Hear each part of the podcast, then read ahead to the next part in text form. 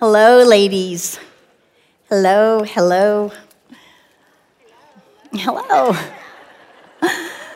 Thank you so much for being here. I'm Deb Haygood, part of the Women in the Word teaching team, and um, it is really a great privilege to be here with all of you studying God's Word together. Thank you so much for coming. Thank you for being a part of our study of Psalms. Each week we are looking at a different psalm.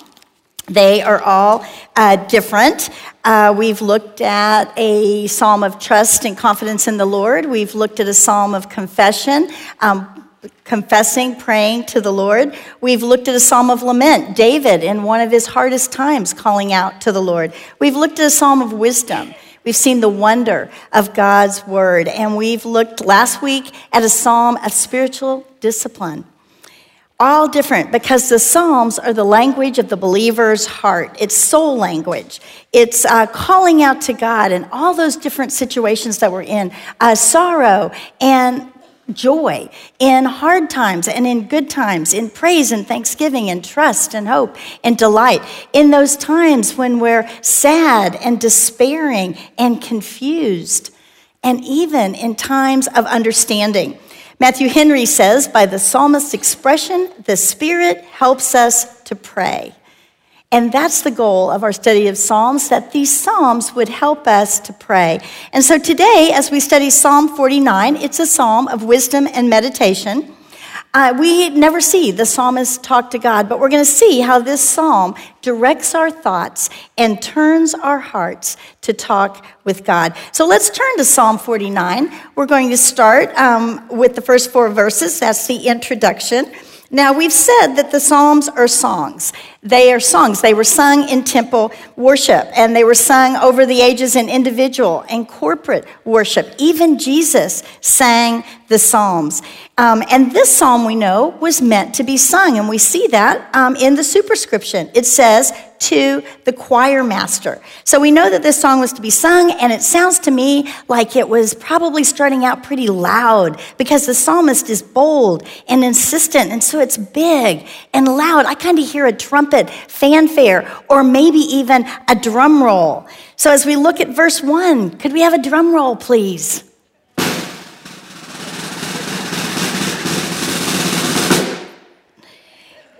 Here. Thank you, Richard. Hear this, all peoples. Give ear, all inhabitants of the world, both low and high, rich and poor together. My mouth shall speak wisdom. The meditation of my heart shall be understanding. I will incline my ear to a proverb. I will solve my riddle to the music of the lyre. So we see the psalmist is very insistent. By the way, thank you, Richard, for that great drum roll. It's how we should start out. We see the insistence. He's saying two times to listen. He says, Hear this and give ear. It's like he's saying, Listen up, pay attention, listen, listen. Kind of like the teacher rapping on the desk, trying to get the attention of the class. She's saying, Listen, I have something important to say. Maybe you've kind of said this, you're trying to get the attention of your children. You've got something important to tell them, or your husband. And you're like, Listen, listen. The psalmist has something important to say. And whose attention does he want? Everyone's. All peoples in the world, everyone in the world, from the highest to the lowest, from the richest to the poorest, and everyone in between. Every clan, every country, every neighborhood, every nation.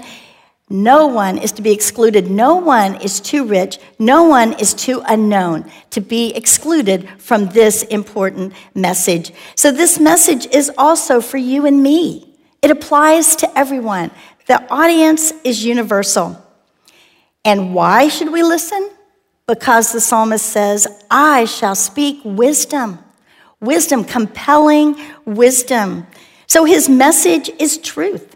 His message is important, it's universal, and it's true. Compelling wisdom. You know, a, a, simple definition of wisdom is skillful living. Wisdom is to perceive God's will for human life. Let me say that again. Wisdom is to perceive God's will for human life. It's to apply knowledge to life. A person with wisdom has expertise in godly living. And I say godly living because that's synonymous with skillful living. And we know that if you look on your verse sheet, Proverbs 1 7 tells us this. the fear of the Lord is the beginning of knowledge. Fools despise wisdom and instruction. Fear of the Lord that reverential awe of God. Fear is really a right relationship with the Lord, and that is the beginning of wisdom. It begins with God. And then we see he goes on to say in verse 3 the meditation of my heart shall be understanding.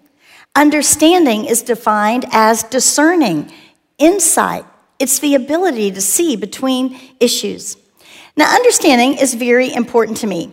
I like understanding. I want to understand situations. I want to know why they're happening and what's happening. And so, if you know me very well at all, you know that I ask lots of questions. I want all the details. I want to understand.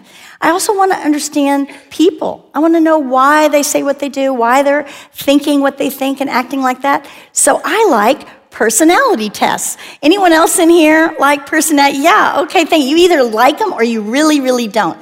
Um, I like them because it gives us insight into what a person is thinking, why they act the way they do. And I also want to be understood. It's important to me. It, nothing frustrates me more, nothing hurts me more than to be misunderstood. And maybe some of you are like that as well. And it seems here to understand God is the first step in understanding. It says meditation. Now, let me say here that um, this meditation is very different from Eastern meditation that we hear talked about today. Eastern meditation is where you sit and you empty your mind. But the psalmist here is talking about meditation where you fill your mind with God's word. And it says here to meditate is to reflect upon to contemplate, to carefully consider, to ponder, to think deeply. And all of these descriptions imply time. Meditation takes time, it doesn't come quickly. In fact, Proverbs 2 tells us this. Uh, king Solomon, wise King Solomon, is the author of the book of Proverbs. And so Solomon says, making your ear attentive to wisdom and inclining your heart to understanding, if you seek it like silver and search for it as for hidden treasures, then you will understand the fear of the Lord and find the knowledge of God.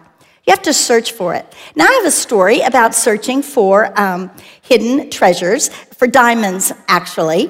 Um, there was a family reunion some years ago, and it was in Arkansas. And everybody came, all my family and all my uh, extended family, my uncles and aunts and my cousins. And one day we decided we were going to go to the Crater of Diamonds State Park in Murfreesboro, Arkansas. Has anyone been there before? Okay, I see some hands, yeah.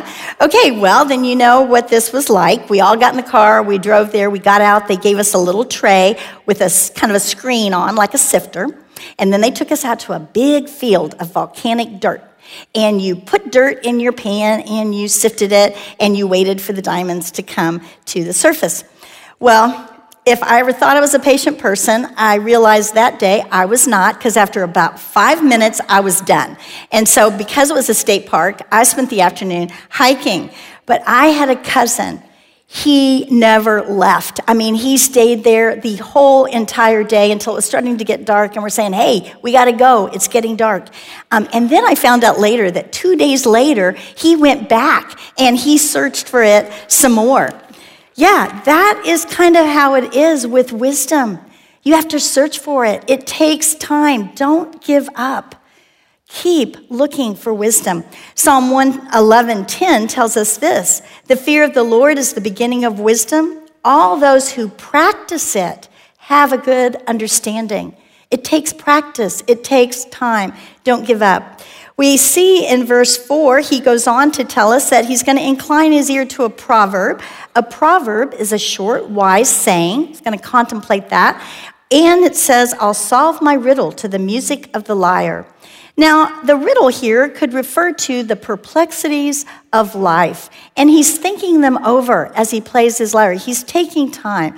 The psalmist has taken time with the Lord to gain some understanding of life.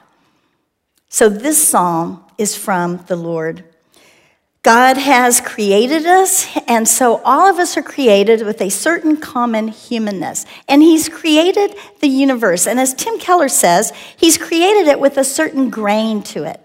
Now, we understand grain, the grain in wood, that's kind of that pattern, that design in the wood. And we know that when we sand it, we have to sand with the grain. If you sand against it, it ruins it. Some of you may understand better the grain of fabric if you're a seamstress or you sew. Um, when you sew, you want to lay your pattern out with the grain of the fabric um, when you cut it out. Otherwise, if you cut it out against the grain, it's going to be a stretched out, misshapen garment. It will be ruined. So going against the grain ruins it. And that is the same with God's universe, against God's law and plan. That's the grain of the universe. And when we go against it, it ruins us and everyone around us. Now, we have lived long enough that we understand some of those things that go against the grain of how God made things, such as unkindness, selfishness, greed, injustice, dishonesty. Those go against the grain and it ruins you and those around you. So, to gain wisdom and understanding is meant to change not just behavior, but also attitudes as we understand God's universe. So if you look around you and you find a perplexing problem, a difficult attitude to understand, maybe it's a decision you have to make, or you're unsure of what choice is the wise choice, go to God. Go to God, meditate on it with Him. The Holy Spirit will help you. Now, remember this, as Charles Spurgeon says, we must make use of our own mental powers as well. You know, we're not just empty puppets and the Holy Spirit comes in and speaks. We have to think. We have to use our mind as well in this. So go to God. Meditate on his words. Talk to him about it. Take time with him. Listen to him, and you will gain understanding. So, what is this mystery, this perplexing problem that the psalmist has gained wisdom about? Um, first of all, let's talk about the psalmist. It says here in the superscription, a psalm of the sons of Korah. Now, the sons of Korah were a group of Levitical musicians that were involved with worship in the temple. And so one of these sons of Korah may have written this psalm. Now, some of you have asked me, you've said, hey, uh, who are these sons of Korah? I thought Korah was swallowed up back in Numbers last semester when we studied. And that's true. So I want to talk about that for just a minute. Back in Numbers 16, we met Korah and some of his friends, and they were grumbling and rebelling against the leadership of Moses and Aaron. And so, in essence, they were grumbling against God. So, God, to show that Moses and Aaron were his chosen leaders, he caused the earth to swallow up Korah and his rebellious friends, and it says their tents and their households. But either some or all of Korah's sons were spared, because later in Numbers we read this. And so on your verse sheet, Numbers 26 says, And the earth opened its mouth and swallowed them up together with Korah when that company died, when the fire devoured 250 men, and they became a warning. But the sons of Korah did not die. So here we are several hundred years later, and the sons of Korah are temple musicians. They are from the tribe of Levi.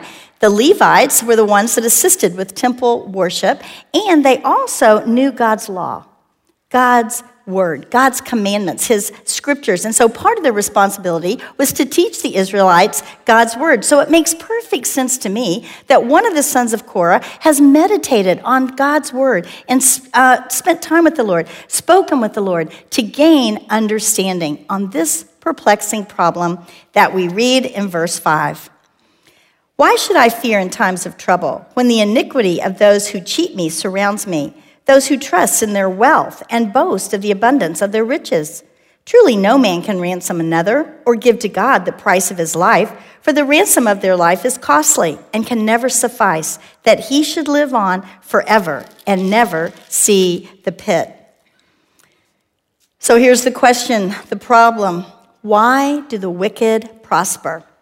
The psalmist has looked around and he sees the godly, poor, and needy being tormented by the unrighteous, wealthy and powerful. Or maybe you might want to put in that blank, uh, troubled by the unrighteous, or maybe even haunted, haunted by the unrighteous. You know, this is not a new problem, not an old problem. It's been throughout the centuries. Even some of you um, may have asked this very question. You say, um, Hey, I love you, Lord. He doesn't care a thing about you, and he's getting rich illegally or unethically, immorally. He's getting rich. What about that? You know, this has been a common problem throughout times. In fact, there's even some other Psalms that deal with this problem. And so on your verse sheet, Psalm 37 says, Fret not yourself over the one who prospers in his way, over the man who carries out evil devices. And then in Psalm 73, we read this But as for me, my feet had almost stumbled, my steps had nearly slipped, for I was envious of the arrogant when I saw the prosperity of the wicked. A common problem throughout time, but the psalmist has gained understanding and he wants to give us hope in it. You know, we think of this psalm sometimes as being um, dark or, or heavy, but in truth, the psalmist wants to give us understanding and hope. And so he begins in verse 5 by applying the wisdom to himself. And that's a very good place to start. When you have gained some wisdom, begin by applying it to yourself. And so he says, I don't need to worry about it. I don't need to fear them or concern myself with them because their glory is fleeting. It's fleeting. It's not going to last long. They're boasting in their wealth. They're trusting in their wealth. They are enjoying a false sense of security. Their uh, wealth is really very limited. And his test for that? He says, no man can save another one with their wealth. No matter how much you love someone, you do not have enough money to spare them from death. In fact, you, with no amount of riches, can you even save yourself. Now, sometimes we may think that we can buy ourselves a little more time, but the truth is, God has an appointed time for us, and so um, money cannot change that. So, how foolish to boast in your wealth. How foolish to trust in your wealth. Two things I want to say right here. First of all, wealth is really relative. That doesn't mean your relatives have wealth. joke. It's relative. What I mean by that is there's no certain amount of money that makes us wealthy. In fact, most of us probably think, I'm not wealthy, but she is wealthy. So there's no amount of money that makes us wealthy. Secondly, riches or wealth is not evil in itself. To have wealth is not a sin. It is what we do with our money. It's how we view our wealth that makes it wrong. And we see that one place is uh, Paul telling Timothy in 1 Timothy 6:10, "For the love of money is a root of all kinds of evils. It is through this craving that some have wandered away from the faith and pierced themselves with many pangs." It's the love of money, Paul tells us. It's setting your heart upon it as the best thing. It's wanting it above all else, wanting it even more than a relationship with the Lord. You know, it's the nature of mankind to trust in his material things, those things that we can touch and hold on to. And I think that is why we so often want wealth, because we put our trust in it. It takes wisdom and insight to truly grasp that attitude is foolish. No amount of money can really protect us from the hard things in life. Financial ruin when your company goes bankrupt or you lose your job, or um, when a relationship goes sideways, or maybe it's um, a diagnosis that changes the outcome of your health forever. Profound grief or sorrow, betrayals in relationships. Wealth cannot change any of that. So we need to remind ourselves of the very real limitations of money. So let's go on and look what else uh, the uh, psalmist has to tell us, what other wisdom he has to impart. Verse 10 For he sees that even the wise die, the fool, fool and the stupid alike must perish. Okay, so the psalmist's mother never told him, do not call someone stupid. Um, so the fool and the stupid alike must perish and leave their wealth to others. Their graves are their homes forever, their dwelling places to all generations. Though they call lands by their own names, Man in his pomp will not remain. He is like the beasts that perish. So the psalmist goes on to say that in death, we are all equal. You may have heard that phrase that says, Death is the great equalizer. The psalmist would agree with that. That is true. No one will take anything with them, not even one thin dime.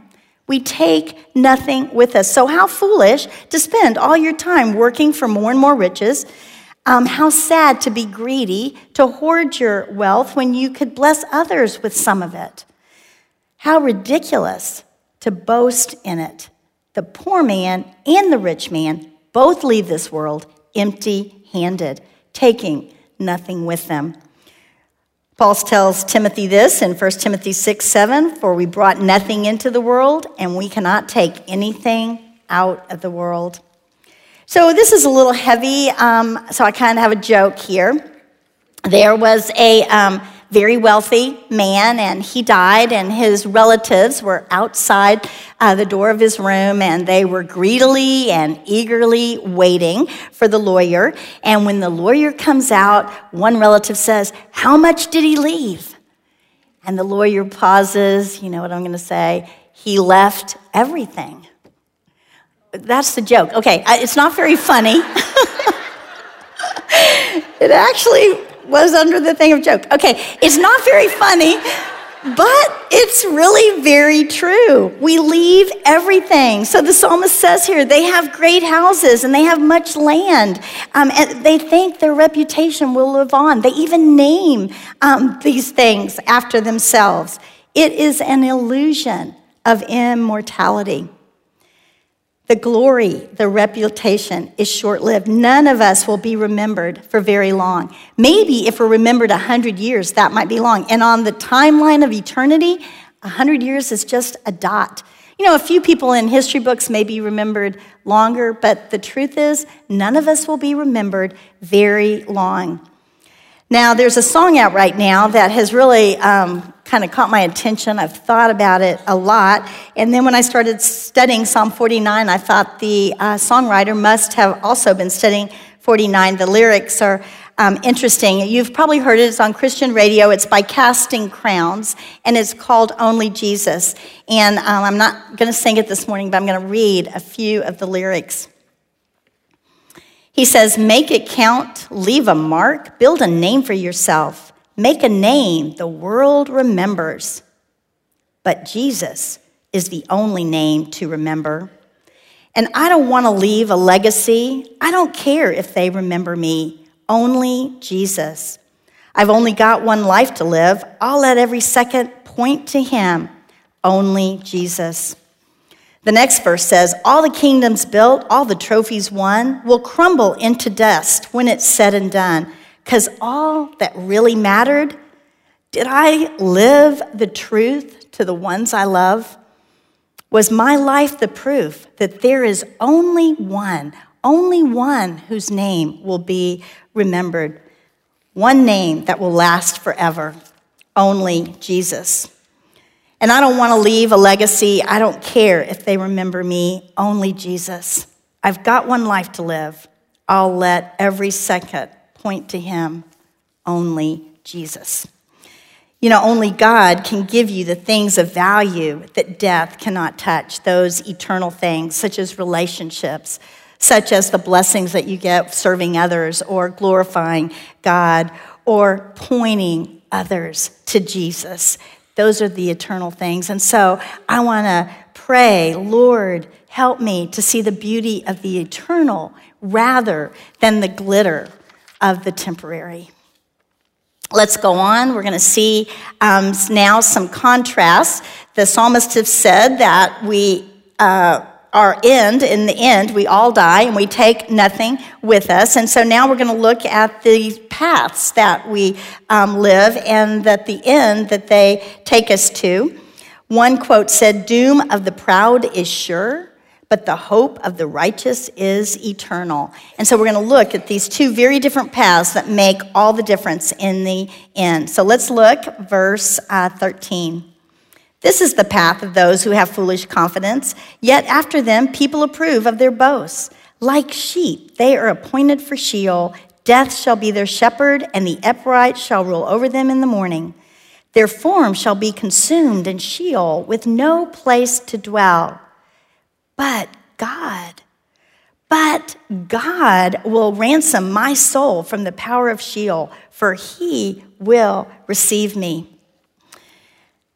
The path of the foolish, the self confident, the self sufficient, the self righteous leads to the grave, like a flock of sheep being led by death. And here we see some very poetic imagery. Now, we've said the Psalms are poems, and here's some great imagery. The foolish, wealthy, they are like sheep. And um, their sheep are not known to be very smart. They pretty much just kind of uh, blindly follow along. And here we see that death is leading them. Death is personified as the shepherd, and he's leading the foolish, wealthy sheep to Sheol. That means the grave, to death. And it says that their new home is the grave. Their new forever home is the grave. And you see the word there after verse 13, Selah, and you see it again after verse 15. And that is a musical term. We're not sure what it means, but it might mean pause, like a musical interlude as we think about these verses. Or it might mean to get louder Selah comes from the root word that means to lift up. And so it could mean lift up the music, lift up our voices as it gets louder. And I see that music getting louder as we come to verse 15, the climax of this psalm. But God, but God will ransom my heart. God will redeem me from the power of the grave. The psalmist has placed his hope in God. He knows God. He walks with God. He trusts him and he understands the righteous will be spared from everlasting darkness.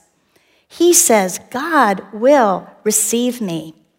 Now, this is an amazing verse. It's an amazing verse because that but God in verse 15 is a mountaintop of Old Testament hope. In the Old Testament, you sometimes see these peaks every once in a while of great hope. And this, verse 15, Psalm 49, is one of those great mountaintops of hope. And it's also an amazing verse because we're sometimes told that the Old Testament people, they didn't really have a very good understanding of the hope of life with God after death. But here we see this Old Testament writer seems to understand it very well. Now, he may not have understood the resurrection, but he is certain that he will be with God on the other side of death.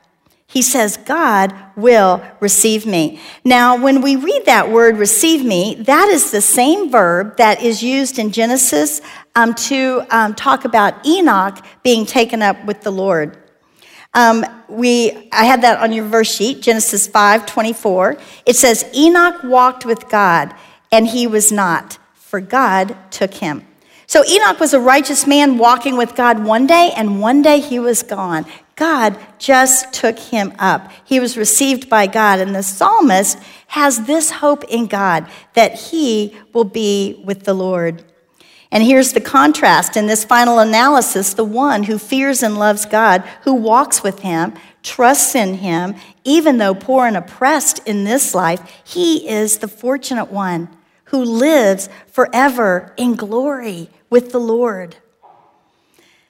Now, we today have the great benefit of living on this side of the cross. We know and understand God's plan and God's promise from the Old Testament, which was to provide a Savior for mankind.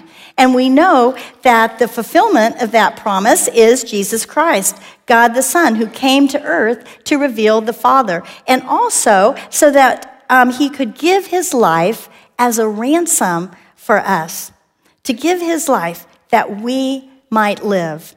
Jesus ransomed our souls by shedding his blood on the cross, dying, and then resurrecting to life.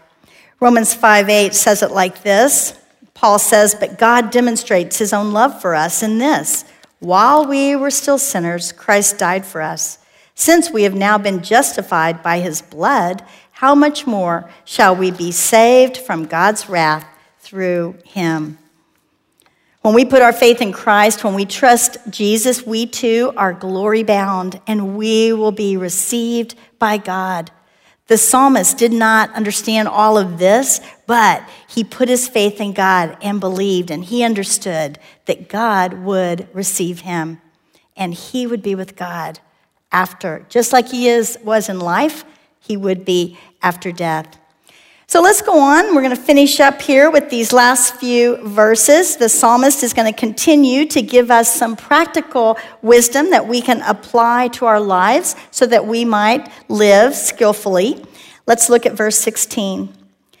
Be not afraid when a man becomes rich, when the glory of his house increases, for when he dies, he will carry nothing away. His glory will not go down after him, even though while he lives, he counts himself blessed and though you get praise when you do well for yourself, his soul will go to the generation of his fathers, who will never again see light. Man in his pomp, yet without understanding, is like the beasts that perish. So the psalmist tells us do not be afraid, do not fear the wealthy, do not let it give you concern when the evil guy prospers, when cheaters win. You know, when we're kids, we love to say that cheaters never win, but we live a little while longer and we see sometimes cheaters do win. The psalmist is saying, Don't fret about that. Don't worry about divine justice. Do not worry about temporal prosperity. Temporal is the opposite of eternal. It's those things that we can hold on to and grasp. The temporal are the things of this world. That's where we get the word temporary. He's saying, don't worry about that. He also encourages us not to envy the ungodly wealthy. Do not envy their homes or their belongings. Now, believers will be tempted to envy the prosperity of others. Maybe we will even be intimidated by it. But the psalmist says, do not be overawed. Do not be overawed by it. I kind of like that word, overawed. There will be some who follow after the wealthy, the famous, the powerful, the well known, praising them and showing approval. but the psalmist tells us do not do that. Do not be like that. Do not envy them, for their fame and fortune is fleeting. So we're to guard ourselves from an attitude of envy or awe of the rich, and it takes wisdom and insight. It takes understanding and effort to um, not have those feelings of envy.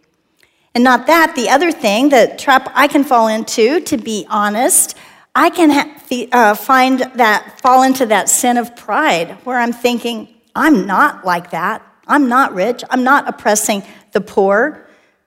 What pride that is, what pomp that is, and how easy I get caught up in my self confidence and self righteousness and self sufficiency. And that is foolishness. Yes, it's foolishness to envy, it's foolishness to be prideful in that. And really, it's freeing not to worry about getting, gathering, and collecting things, getting more stuff, because then you have times for relationships, time to serve the Lord and others, time for those things that really, truly bring you joy. And once again, the psalmist reminds us that the unrighteous will one day go to the grave taking nothing with them. They go into everlasting darkness leaving behind all the wealth and glory. I don't know if you guys thought about that, not seeing light again, that everlasting darkness. I love the light. I like to open up the windows and let all the sun in. And the thought of being in deep darkness forevermore is a horrible thing. It's a sad thing. It's a scary thing. That is the end for those that are trusting in themselves. Everlasting darkness all the praise of men, that self satisfied attitude, that feeling that I've done pretty well for myself, all that is gone with the grave. Solomon tells us in Ecclesiastes 5:15, wise Solomon also wrote the book of Ecclesiastes. He says as he came from his mother's womb he shall go again, naked as he came, and shall take nothing for his toil that he may carry away in his hand. All those things that we might work for really hard, we can't grab any of them and take them with us. Nothing in our hands. We go empty handed. And it says here in verse 20, let's look at this one more time. Man in his pomp, yet without understanding, is like the beasts that perish. Now, that verse 20 is very much like verse 12, except for that phrase, yet without understanding. Wealth does not bring understanding, and therefore it does not bring everlasting life. Without understanding who God is and how He has created the grain of the universe and how He is the one that we must place our confidence in, without that understanding, they will perish along with everything that they've been living for. Whereas the one who fears God, who has an understanding of God, has an everlasting hope of a glorious future with the Lord beyond the grave. So, what is the wisdom of the psalmist? Do not seek wealth. And even more importantly, the wisdom is seek God, gain understanding. Take your questions, your perplexing problems, your decisions and choices to the Lord. Take time in His Word. Talk it over with the Lord. Listen to Him and find wisdom. Proverbs 9:10 says, "The fear of the Lord is the beginning of wisdom, and knowledge of the Holy One is understanding." Spend time with God, seek God. You might not gain wealth, but you will gain understanding. Let's pray. Heavenly Father, you are a mighty God, and how we want to know you more, how we want to understand you more, Father, how we want to live lives skillfully, godly, putting our, um, our whole priority on you, Father. Thank you for this, these women that have come. Thank you for your word. May it just dwell deeply in our hearts and cause us to be closer to you and to love others more as we think about this Psalm 49. Thank you, Lord. In Jesus' name, amen.